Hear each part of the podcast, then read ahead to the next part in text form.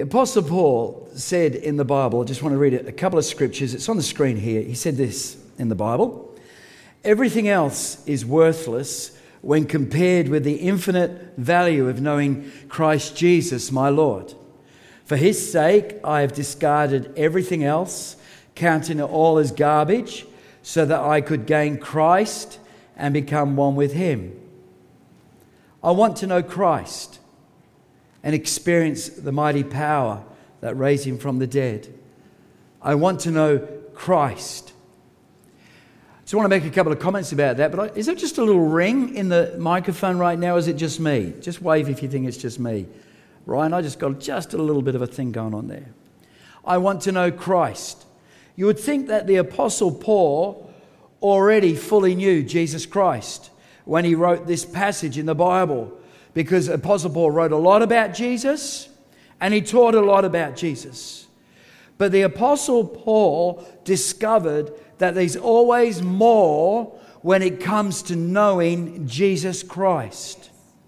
There is more grace, there is more faithfulness, there is more mercy, there is more comfort, there is more wisdom, there is more strength, there is more love, there is more revelation. That is why the great apostle Paul said, I want to know Jesus Christ. And that deep desire is what drove the apostle Paul's life to know Jesus. Indeed, with Jesus, there's always more. If you agree, could you say amen? Colossians chapter 2, which Paul also already said this on your screens, it says, And now, just as you accepted Christ Jesus as your Lord, you must continue to follow him. Then he said, Let your roots grow down into him and then let your lives be built on him. That's on Jesus. Then your faith will grow strong in the truth uh, you were taught and you will overflow with thankfulness. Jesus Christ is our sure foundation. All other ground is sinking sand. Amen? Just as a tree sinks its roots deep into the rich soil where it can then draw up the needed nutrients that it needs to thrive, so we also sink down our roots into Jesus Christ and we draw up eternal life. Ladies and gentlemen, listen carefully. As we face the future, which is very, very uncertain, I want to encourage you all today I want to encourage every person here today to make the decision, uh, to make it a priority that you also will seek after Jesus Christ and know Jesus Christ. Make knowing Jesus Christ your personal goal, not just for this year, but in the years ahead. What's your goal for living? I want to know Jesus Christ.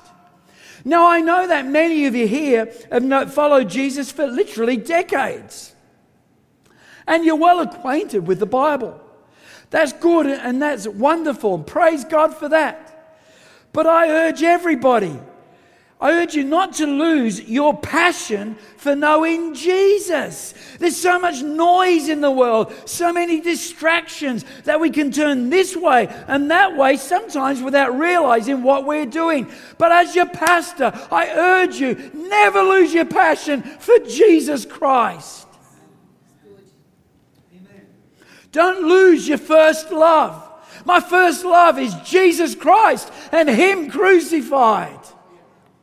Stir up your heart because there's so much more to discover about Jesus. There's always more. So let's be like the Apostle Paul and declare, I want to know Christ. Let your passion for knowing Jesus be what drives your life. Amen. If you would do that, then you will do, do well in the years that lie before you. Secondly, second point I want to make the Bible says this on the screens again. Says the Lord does not want anyone to be destroyed, but He wants everyone to repent. That's a very interesting verse. He doesn't want anybody to be destroyed. Now, you might want a few people to be destroyed, but not the Lord. Not the Lord. He wants everyone to repent. And then the next verse says, This is good and pleases God our Savior who wants everyone to be saved. God wants everybody to be saved and to understand the truth. Did you know the Bible says that God takes no pleasure in the death of a wicked person? God wants everyone to be saved, and, and, he, he wants everybody to be rescued from their sins. The Bible also says this on view of those verses I've just read, the Bible says this. It says that Jesus came and told his disciples on the screens there, He says, I have been given all authority in heaven and on earth. Therefore, go and make disciples of all the nations, baptizing them in the name of the Father and the Son and the Holy Spirit. Teach these new disciples to obey all the commands I've given you, and be sure of this I am with you always, even to the end of the age. God has given to us the profound responsibility of taking the message of Jesus to people who are not saved and people who are not right with God here in Australia and overseas. And again, in the years ahead, and I don't know long, much long, how, longer have we've got. I think Jesus is coming back again soon. I, I really do believe that with every fiber of my being. I, am just, this is just my opinion. I could be completely wrong. But if the world's got 10 years left, I'd be really surprised. That's just a personal opinion. But in the years ahead of us, let us do what we can to introduce people to Jesus. You know, pray for people. Pray for your workmates. Pray for your boss. Pray for people. Be kind to people. Don't be an idiot. Don't be mean. Be kind to people.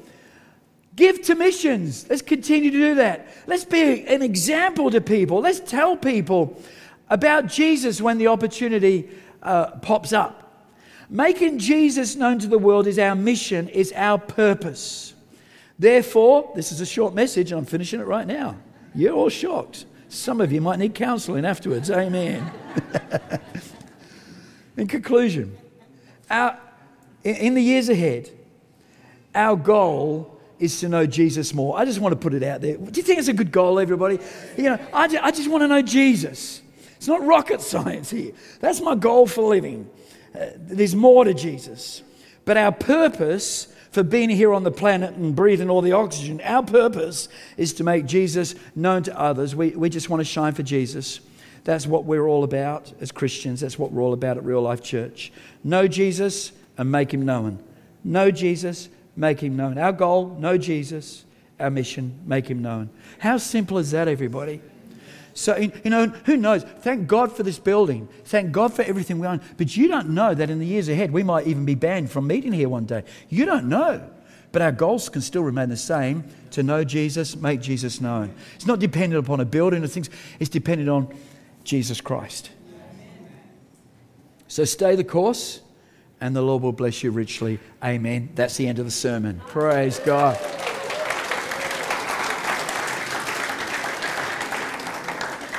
But it's probably one of the best sermons I've ever preached. Know Jesus, make him known. Know Jesus. So I, we're going to have the cut of the cake in a moment, but what I, I, would like to finish with is a prayer of dedication. It's the same prayer that we prayed on um, we actually started in a meeting here in September. We had a prayer of or day of dedication, dedication service for the building in October of 2013. It's the same prayer that we prayed back then, and I'd like to pray now with you. What do you think, everybody? Would you like to stand with me and you can see the prayer on the screen?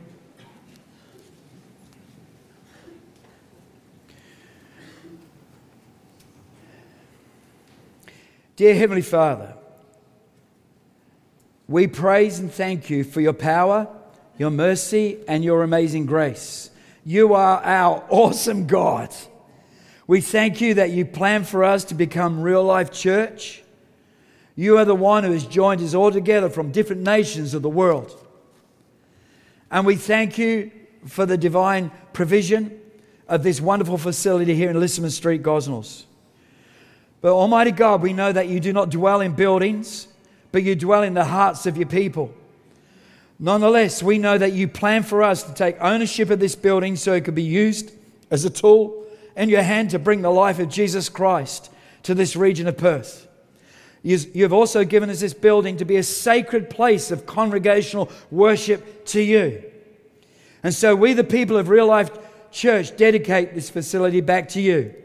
We pray in the name of Jesus that this facility and real life church will be a place of salvation for the lost, a place of forgiveness for the sinner, a place of healing for the sick, a place of deliverance for the captive, a place of comfort for the brokenhearted, a place of peace for the anxious, a place of miracles for the needy, a place of strength for the weak, a place of the Holy Spirit for the thirsty, a place of love for the rejected, a place of hope for the hopeless, and a place of wisdom for the confused.